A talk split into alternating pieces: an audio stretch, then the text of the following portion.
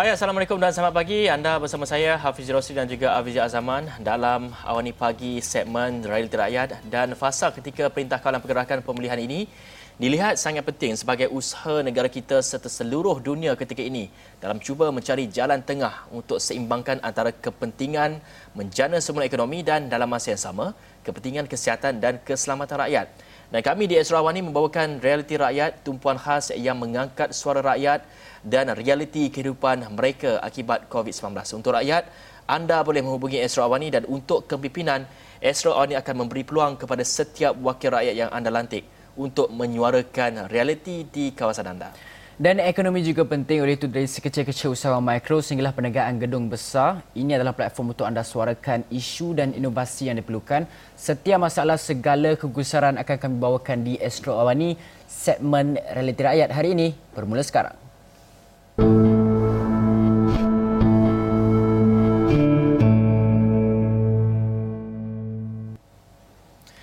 Baik, sebelum ini kami di Esrawani banyak mendengar keluhan pelbagai industri ekonomi yang terjejas teruk kerana penularan COVID-19 yang melanda seluruh dunia. Dan terdahulu juga Perdana Menteri Tan Sri Muhyiddin Yassin turut menjelaskan ketika ini ekonomi dunia bergelut menghadapi krisis yang terburuk sejak zaman kemenisiatan ekonomi Great Depression pada tahun 1930-an dan Malaysia tidak terkecuali katanya. Dan impaknya sangat besar. Aktiviti ekonomi tidak lagi seperti dahulu masing-masing perusahaan dan perniagaan menghadapi masalah aliran kewangan di sini.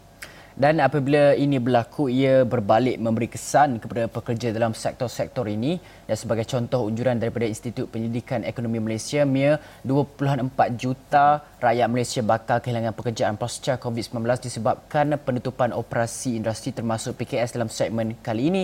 Kita nak bincang isu pengangguran. Apakah peluang-peluang pekerjaan baru yang boleh dijana dan bagaimana peluang pekerjaan yang ada ini boleh dimanfaatkan oleh individu yang kehilangan pekerjaan dan graduan baru yang dijangka ratusan ribu mengakhiri pelajaran mereka. Jadi kita nak bersama dengan uh, Profesor Madya Dr. Anwar Shah Bali Muhammad merupakan pensyarah Sekolah Perniagaan dan Ekonomi Universiti Putra Malaysia. Assalamualaikum Prof. Selamat pagi. Alhamdulillah sihat. Uh, Hafizi, Hafizi sihat. Sihat, sihat, sihat. Okey, Prof, saya nak terus kepada soalan pasca PKP ini kini dalam tempoh pemulihan untuk merancangkan kembali ekonomi pelbagai usaha kerajaan, bantuan prihatin, program subsidi upah, geran khas prihatin, pembiayaan mikro tanpa faedah pelanjana semula ekonomi negara penjana. Bagaimana doktor melihat ia mampu merancangkan semula aktiviti ekonomi yang terjejas dan bagaimana hasil dari insentif ini membantu mengurangkan jumlah pengangguran di negara kita mengambil sudut faktor perniagaan itu tidak dapat diamalkan seperti mana dahulu kala, Doktor? Okey, Hafizi, terima kasih atas jemputan pada hari ini. Ya. Um, saya sebenarnya uh, menyuruti semula apa yang saya tulis tempoh hari pada 27 April berkenaan dengan peluang pekerja rakyat Malaysia di Expo Awani. Dan hmm. saya dapati bahawa uh, pada ketika itu dan pada ketika hari ini, dalam tempoh sebulan setengah ini sebenarnya saya telah menzahirkan kekusaran saya pada apa yang saya tulis pada 27 April tempoh hari di mana saya dapati bahawa isu-isu seperti peluang pekerjaan dan PKS ini amat penting untuk diberikan perhatian. Lalu bila kita lihat uh, Yang Amat Berhormat Perdana Menteri uh, mengumumkan penjana tersendiri dan ia jelas menunjukkan bahawa kerajaan sebenarnya memberikan fokus yang betul sebenarnya Fizi iaitu dengan peruntukan keseluruhan berkaitan dengan pekerjaan dan juga PKS atau pekerjaan itu sendiri sebanyak 9 bilion ringgit iaitu sekitar 26% daripada keseluruhan bajet yang yang diperuntukkan dalam penjana itu. Dan sebab apa benda itu penting uh, Hafizi? Sebab peluang pekerjaan ni adalah merupakan satu perkara yang penting untuk rakyat Malaysia memperoleh pekerjaan. Dan kalau kita lihat pada hari ini statistik ataupun data menunjukkan sesuatu yang agak merisaukan sebenarnya. Disebabkan oleh uh, ke, kita pada ketika ini kadar pengangguran di Malaysia adalah sekitar 3.9 dan dia boleh meningkat sehingga 5.5%. Mm-hmm. Kalau kita soroti semula 20 tahun ke belakang uh, terdapat dua krisis ekonomi yang besar berlaku yang melibatkan negara kita iaitu pada tahun 1998 masa itu kadar pengangguran sekitar 3.2 dan pada ketika krisis terusnya pada 2009 kadar pengangguran kita 3.7 Namun pada ketika ini kadar pengangguran kita yang tertinggi dalam sejarah negara iaitu 3.9 bahkan dia boleh meningkat kepada uh, 5.5 disebabkan keadaan itulah maka kerajaan mengambil keputusan untuk memberikan fokus kepada peluang pekerjaan dan PKS. Sebab apa PKS itu penting uh, Hafizi? Sebab PKS menyumbangkan 66% peluang pekerjaan kepada rakyat Malaysia. Jadi bila 66% peluang pekerjaan mana begitu banyak peluang pekerjaan yang disumbangkan oleh PKS itu sendiri. Dan inilah sebenarnya yang inisiatif-inisiatif yang ingin diterjemahkan oleh kerajaan dalam penjana itu sendiri. Tetapi yang lebih penting sekarang ini adalah pelaksanaan Hafizi. Hmm. Dari segi dokumentasi itu dah cantik dah. Cuma dari segi pelaksanaan itu terutama je dalam konteks uh, yang saya akan ulas sikit lepas-lepas ini adalah sekarang ini pada konteks uh, menaik taraf portal pekerjaan uh, untuk masyarakat Malaysia khususnya mencari pekerjaan. Hmm. Kalau saya baca data hari ini saya menunjukkan agak sedikit merisaukan. Tiga daripada lima belia kita kehilangan peluang pekerjaan yang bawah 40 tahun ni. Hmm. So ia satu gambaran bahawa dokumentasi yang di yang diumumkan sebelum ini perlu dilaksanakan dengan begitu pantas dan begitu tepat sebenarnya supaya mereka yang tidak memperoleh pekerjaan penganggur dapat memperoleh pekerjaan. Dan pada pandangan saya, Saudara Fizi, paling penting, yang paling penting sebenarnya adalah penguasaan kepada teknologi itu sendiri. Sebab mahu atau tidak mahu, suka atau tidak suka, macam disebut tadi, kita ada norma baru kan? Uh-huh. Di norma baru ni sebenarnya, kalau, kalau kita lihat adalah beralih kepada teknologi. So, sampai masanya PKS dan peluang pekerjaan menggunakan teknologi, khususnya dalam konteks online business itu sendiri. Sebab kalau kita lihat, saya ambil satu contoh online business tu, kalau saya boleh fungsi dat, satu data yang menarik iaitu pada tahun lepas ni 2019 sebelum terjadinya COVID uh-huh. um, Alibaba penjualan Alibaba iaitu salah satu platform e-dagang di China pada sales dia 11 hari bulan 11 2019 dan 12 hari bulan 12 2019 iaitu selama 48 jam ini uh, sales dia adalah lebih tinggi daripada bajet yang diumumkan oleh kerajaan tahun lepas uh-huh. untuk 2020 merangkumi daripada Perlis sampai ke Sabah 32 juta rakyat Malaysia 365 hari Alibaba boleh dapat maut yang lebih tinggi dalam masa 48 jam. Hmm. So inilah yang perlu dizahirkan oleh usahawan-usahawan kita terus beralih kepada platform teknologi. Hmm. Itu yang nampak pertama. Hmm. Dan kalau boleh saya boleh sambung lagi apa sih? Hmm. Ah, sila sila.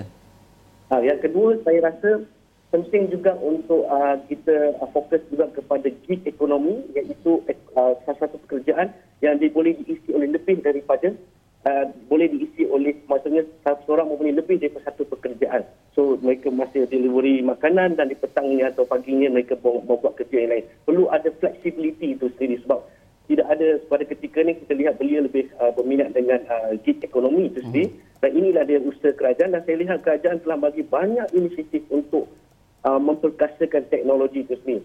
Tapi harus diingat, Hafizi, kita juga perlu membawa uh, belia-belia ni dan pekerja kita untuk fokus pada industri makanan sendiri. Uh-huh. Sebab industri makanan ni penyumbang besar. Saya bertanya, saya pada ketika saya menulis artikel tersebut, saya cuma melahirkan kegusaran tentang begitu ramai pekerja asing di Malaysia ni. Uh-huh. Begitu ramai. Pekerja asing sekitar 2 juta orang yang uh-huh. mempunyai permit yang tidak ada permit lebih daripada itu. Mungkin times 2 atau times 3 sebenarnya. So, kita ada terlalu banyak parti di sini dan juga pendatang asing. Kalau kita tengok kenapa, kalau kita tengok uh, apa yang dibuat oleh kerajaan untuk mengusungkan pasar borong khususnya pelayan dan sebagainya untuk memberi peluang kepada rakyat Malaysia, apa sebabnya? Kalau kita dapati ini dah dia kawasan-kawasan yang boleh diisi oleh pekerja, uh, pekerja Malaysia, Hafizi.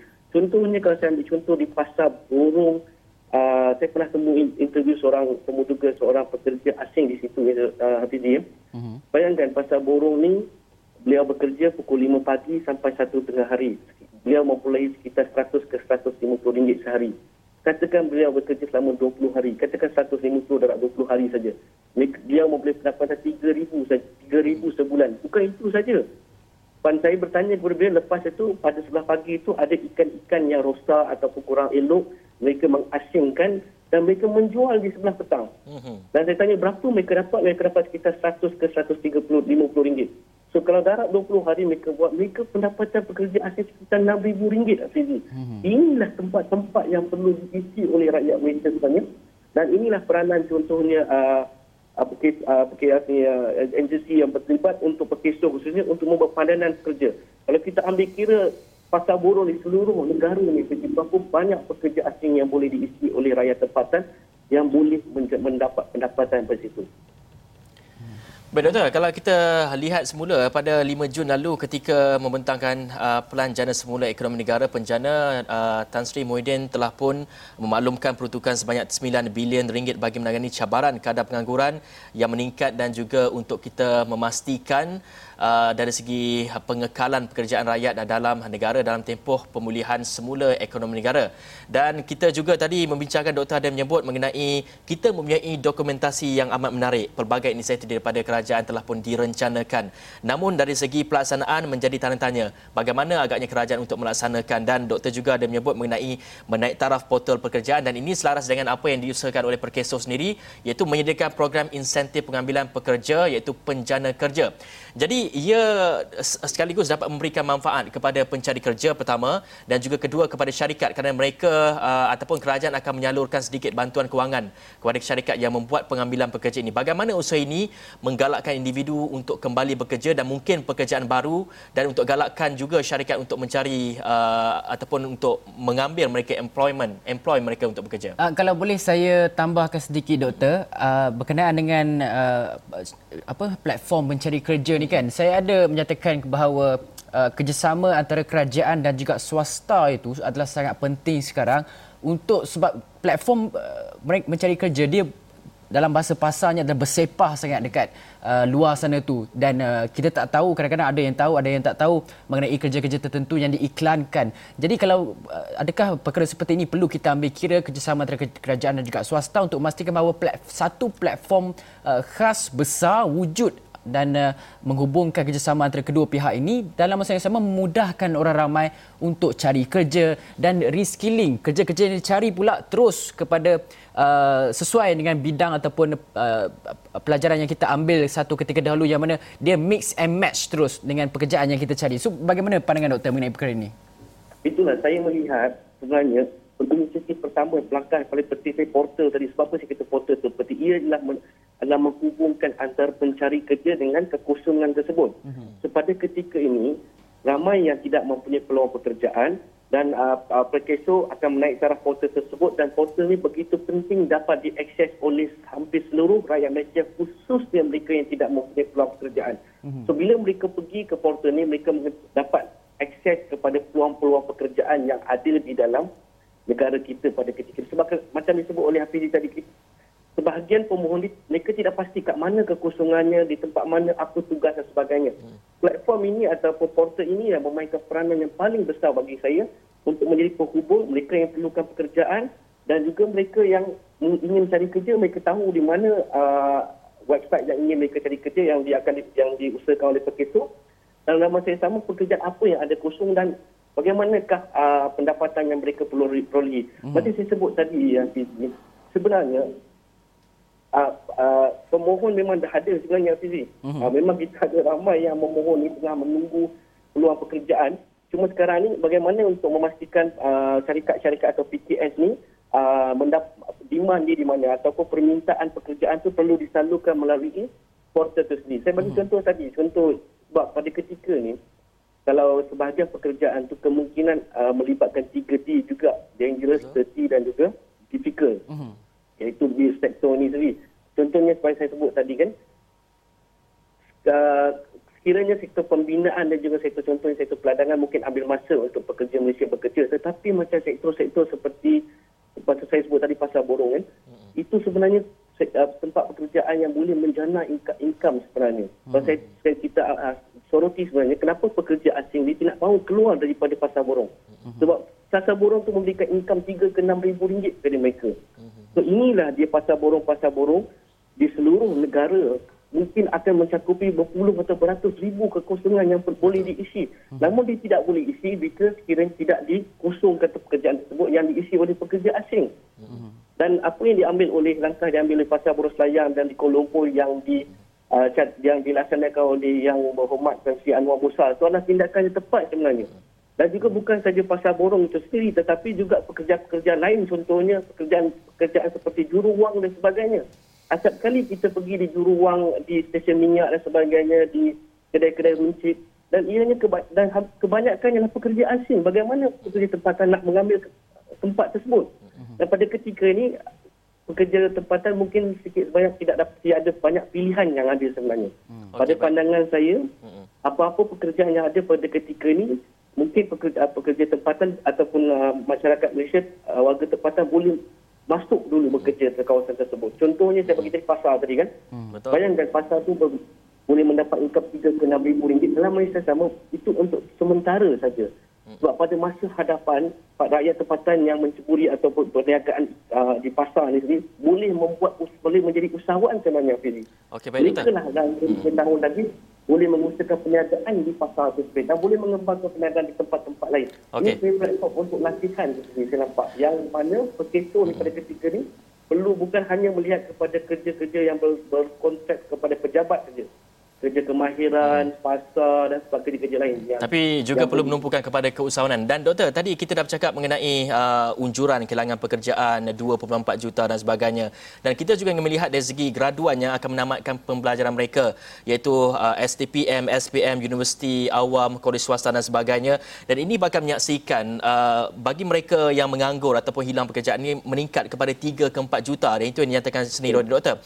Jadi di peringkat universiti, selain menekankan kepada pengkhususan kursus mereka sendiri, adakah doktor melihat kepada uh, silabus keusahawanan ini adalah penting untuk mereka ada added value uh, dalam masa mereka mempelajari kursus yang mereka seperti kursus profesional dan sebagainya uh, tapi mereka juga mempunyai ilmu yang lain iaitu keusahawanan yang boleh digunakan ketika berlaku uh, pandemik ini mungkin uh, pada masa akan datang. Okey, yang pertamanya memang kita fokus universiti-universiti IPTA dan juga IPTA memberikan fokus pada bidang keusahawanan itu sendiri. Dan juga bidang keusahawanan ini salah satu uh, uh, kursus wajib untuk diikuti oleh bukan sahaja uh, uh, pelajar daripada bidang perniagaan tapi keseluruh uh, IPTA ataupun UPM khususnya uh, menjadi satu keperluan untuk pelajar mengikuti keperluan uh, bidang uh, kursus asas keusahawanan. Namun tinggal lagi, uh, ia salah satu option. Sebab dalam hidup kita, kita perlu ada pilihan. Contohnya pelajar tu uh, mengambil bachelor dalam bidang kejuruteraan contohnya. Sebahagian bidang kejuruteraan pada ketika ini ruang pekerjaannya agak terhad. So pada ketika ini kerajaan mem- juga membuat inisiatif untuk membuat pengambilan pekerja dan juga memberikan apa nama ni uh, latihan itu sendiri dan latihan yang awal telah diberikan oleh universiti tentang konsep keusahawanan itu sendiri. Bagaimana berbentuk keusahawanan. Sebagaimana saya sebut tadi, inilah advantage yang belia kita ada iaitu kita ada 14.9 juta belia. Ma- Maka mereka ni minat mereka kepada teknologi begitu tinggi sebenarnya. tinggi. Memang amat minat dengan teknologi. Dan pada ketiga juga kerajaan telah membelanjakan banyak dalam uh, uh, dana dalam uh, dalam teknologi khususnya e-dagang dan sebagainya dalam perencanaan ini. Inilah yang perlu diikuti oleh uh, anak-anak muda ni terutamanya mereka dah ada PhD di universiti dengan kursus keusahawanan yang mereka belajar dan mereka juga uh, telah boleh mencuburi bidang-bidang keusahawanan maka bagaimana, bagaimana yang saya sebut tadi mungkin mereka datang bekerja dulu di sektor tertentu terutamanya pada saya melihat sebagai sektor yang penting adalah sektor makanan saya sebab dari baik. Sektor Zaman masih lagi sektor makanan ni masih lagi apa nama uh, masih lagi di, berkembang seperti Hmm. biasa sebenarnya. Dan kalau saya ambil contoh satu lagi yang saya boleh ambil. Hmm. Dalam keadaan begitu banyak uh, uh, sektor ekonomi yang terjejas seperti contohnya pelancongan yang melibatkan kerugian 20 bilion Malaysia ringgit dalam 4 bulan dan sektor uh, macam contohnya uh, penerbangan juga ada yang memberikan VSS pada masa yang sama Fizi Zoom iaitu aplikasi uh, apa, apa ni uh, online ni yang uh, mungkin memperoleh keuntungan 4 bilion ringgit. Hmm, 4 okey, bilion. US dollar. Sekitar 18 bilion ringgit. So Okey. menunjukkan bahawa teknologi ini begitu penting untuk digunakan terutamanya orang muda. Jadi konklusinya kita harus memperkasakan segi digital kita kerana banyak perniagaan-perniagaan ataupun peluang-peluang apabila kita mula berniaga menceburkan diri perniagaan dalam bidang digital dan sebagainya. Dan terima kasih kepada Profesor Dr. Uh, Profesor Madya Dr. Anwar Shah Bali Muhammad merupakan pensyarah Sekolah Perniagaan dan Ekonomi Universiti Putra Malaysia kerana berkongsi dengan kita mengenai apa agaknya cara ataupun untuk memperhebatkan usaha memper, uh, dari segi pembaharuan pe- pasaran kerja yang baru dan kita akan berehat dulu seketika kembali selepas ini.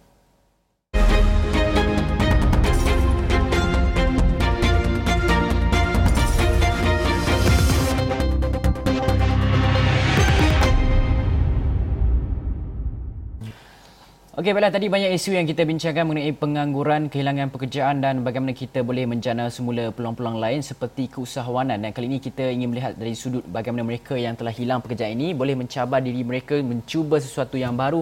Ini kerana mungkin dalam ekonomi jangka pendek ini industri yang mereka ceburi ketika sebelum ini tidak mendapat permintaan tinggi dalam employment. Untuk itu kita bersama Ketua Pegawai Eksekutif Mau Kerja Dok Mai, Ray Teng di talian Skype. Reten, good morning. Saya nak terus kepada soalan bercakap mengenai usaha pengangguran ini. Ada kalanya kepakaran mereka ini tidak menepati dengan peluang pekerjaan yang ditawarkan.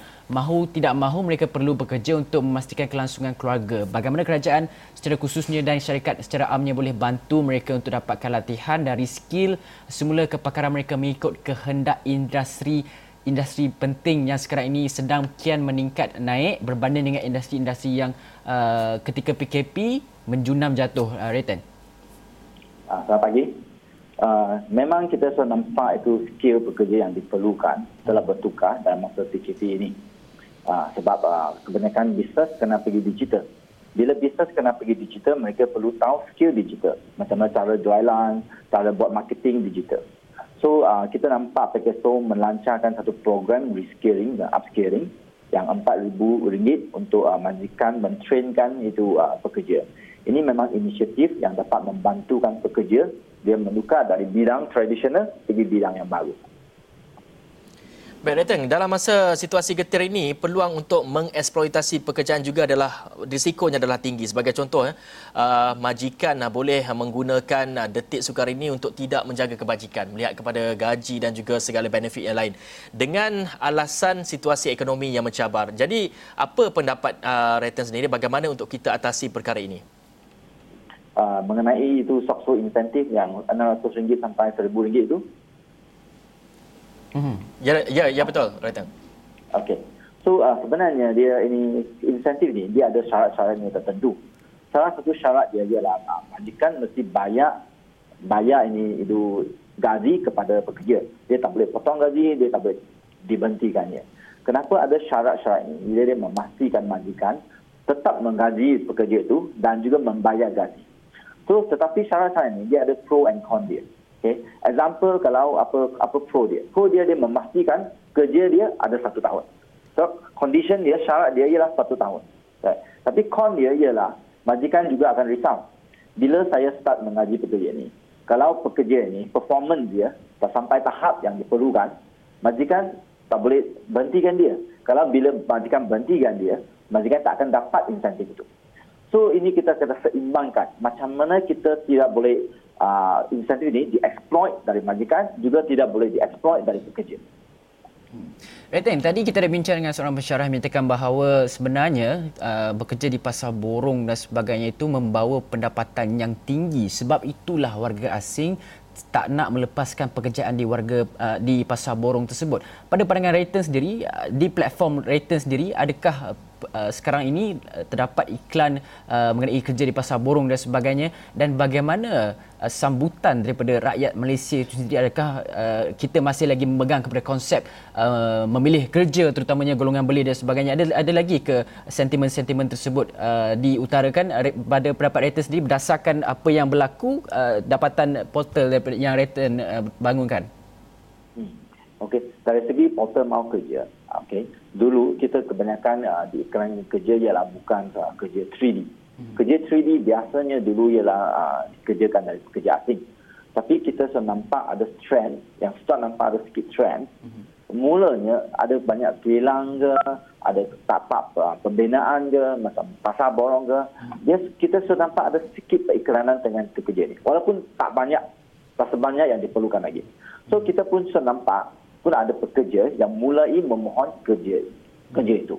Walaupun dia dia punya respon tak tinggi yang kita kita nampak.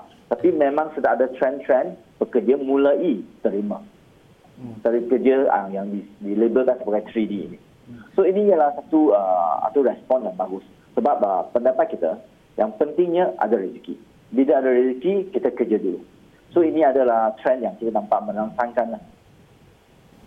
Pada pendapat rating sendiri, adakah uh, rakyat Malaysia nak bekerja dalam sektor 3D ini sebenarnya bukanlah uh, mereka memilih pekerjaan itu tetapi uh, pekerjaan itu uh, contohnya uh, seperti uh, benefits, uh, SOKSO, KWSP dan sebagainya benda-benda macam tu ada kalanya ada, ada kalanya tiada. Adakah benda-benda seperti itu yang memainkan faktor uh, peranan selama ini mengapa pekerjaan 3D itu uh, tidak begitu popular dalam kalangan rakyat Malaysia? Uh, itu ialah salah satu punca dia sebab asasnya majikan. Mereka memang tak bayar sosok dan uh, itu IPM. Mm-hmm. So ini ialah that's why itu ada law-law, you know, law-law kerajaan untuk uh, mengatasi masalah ini.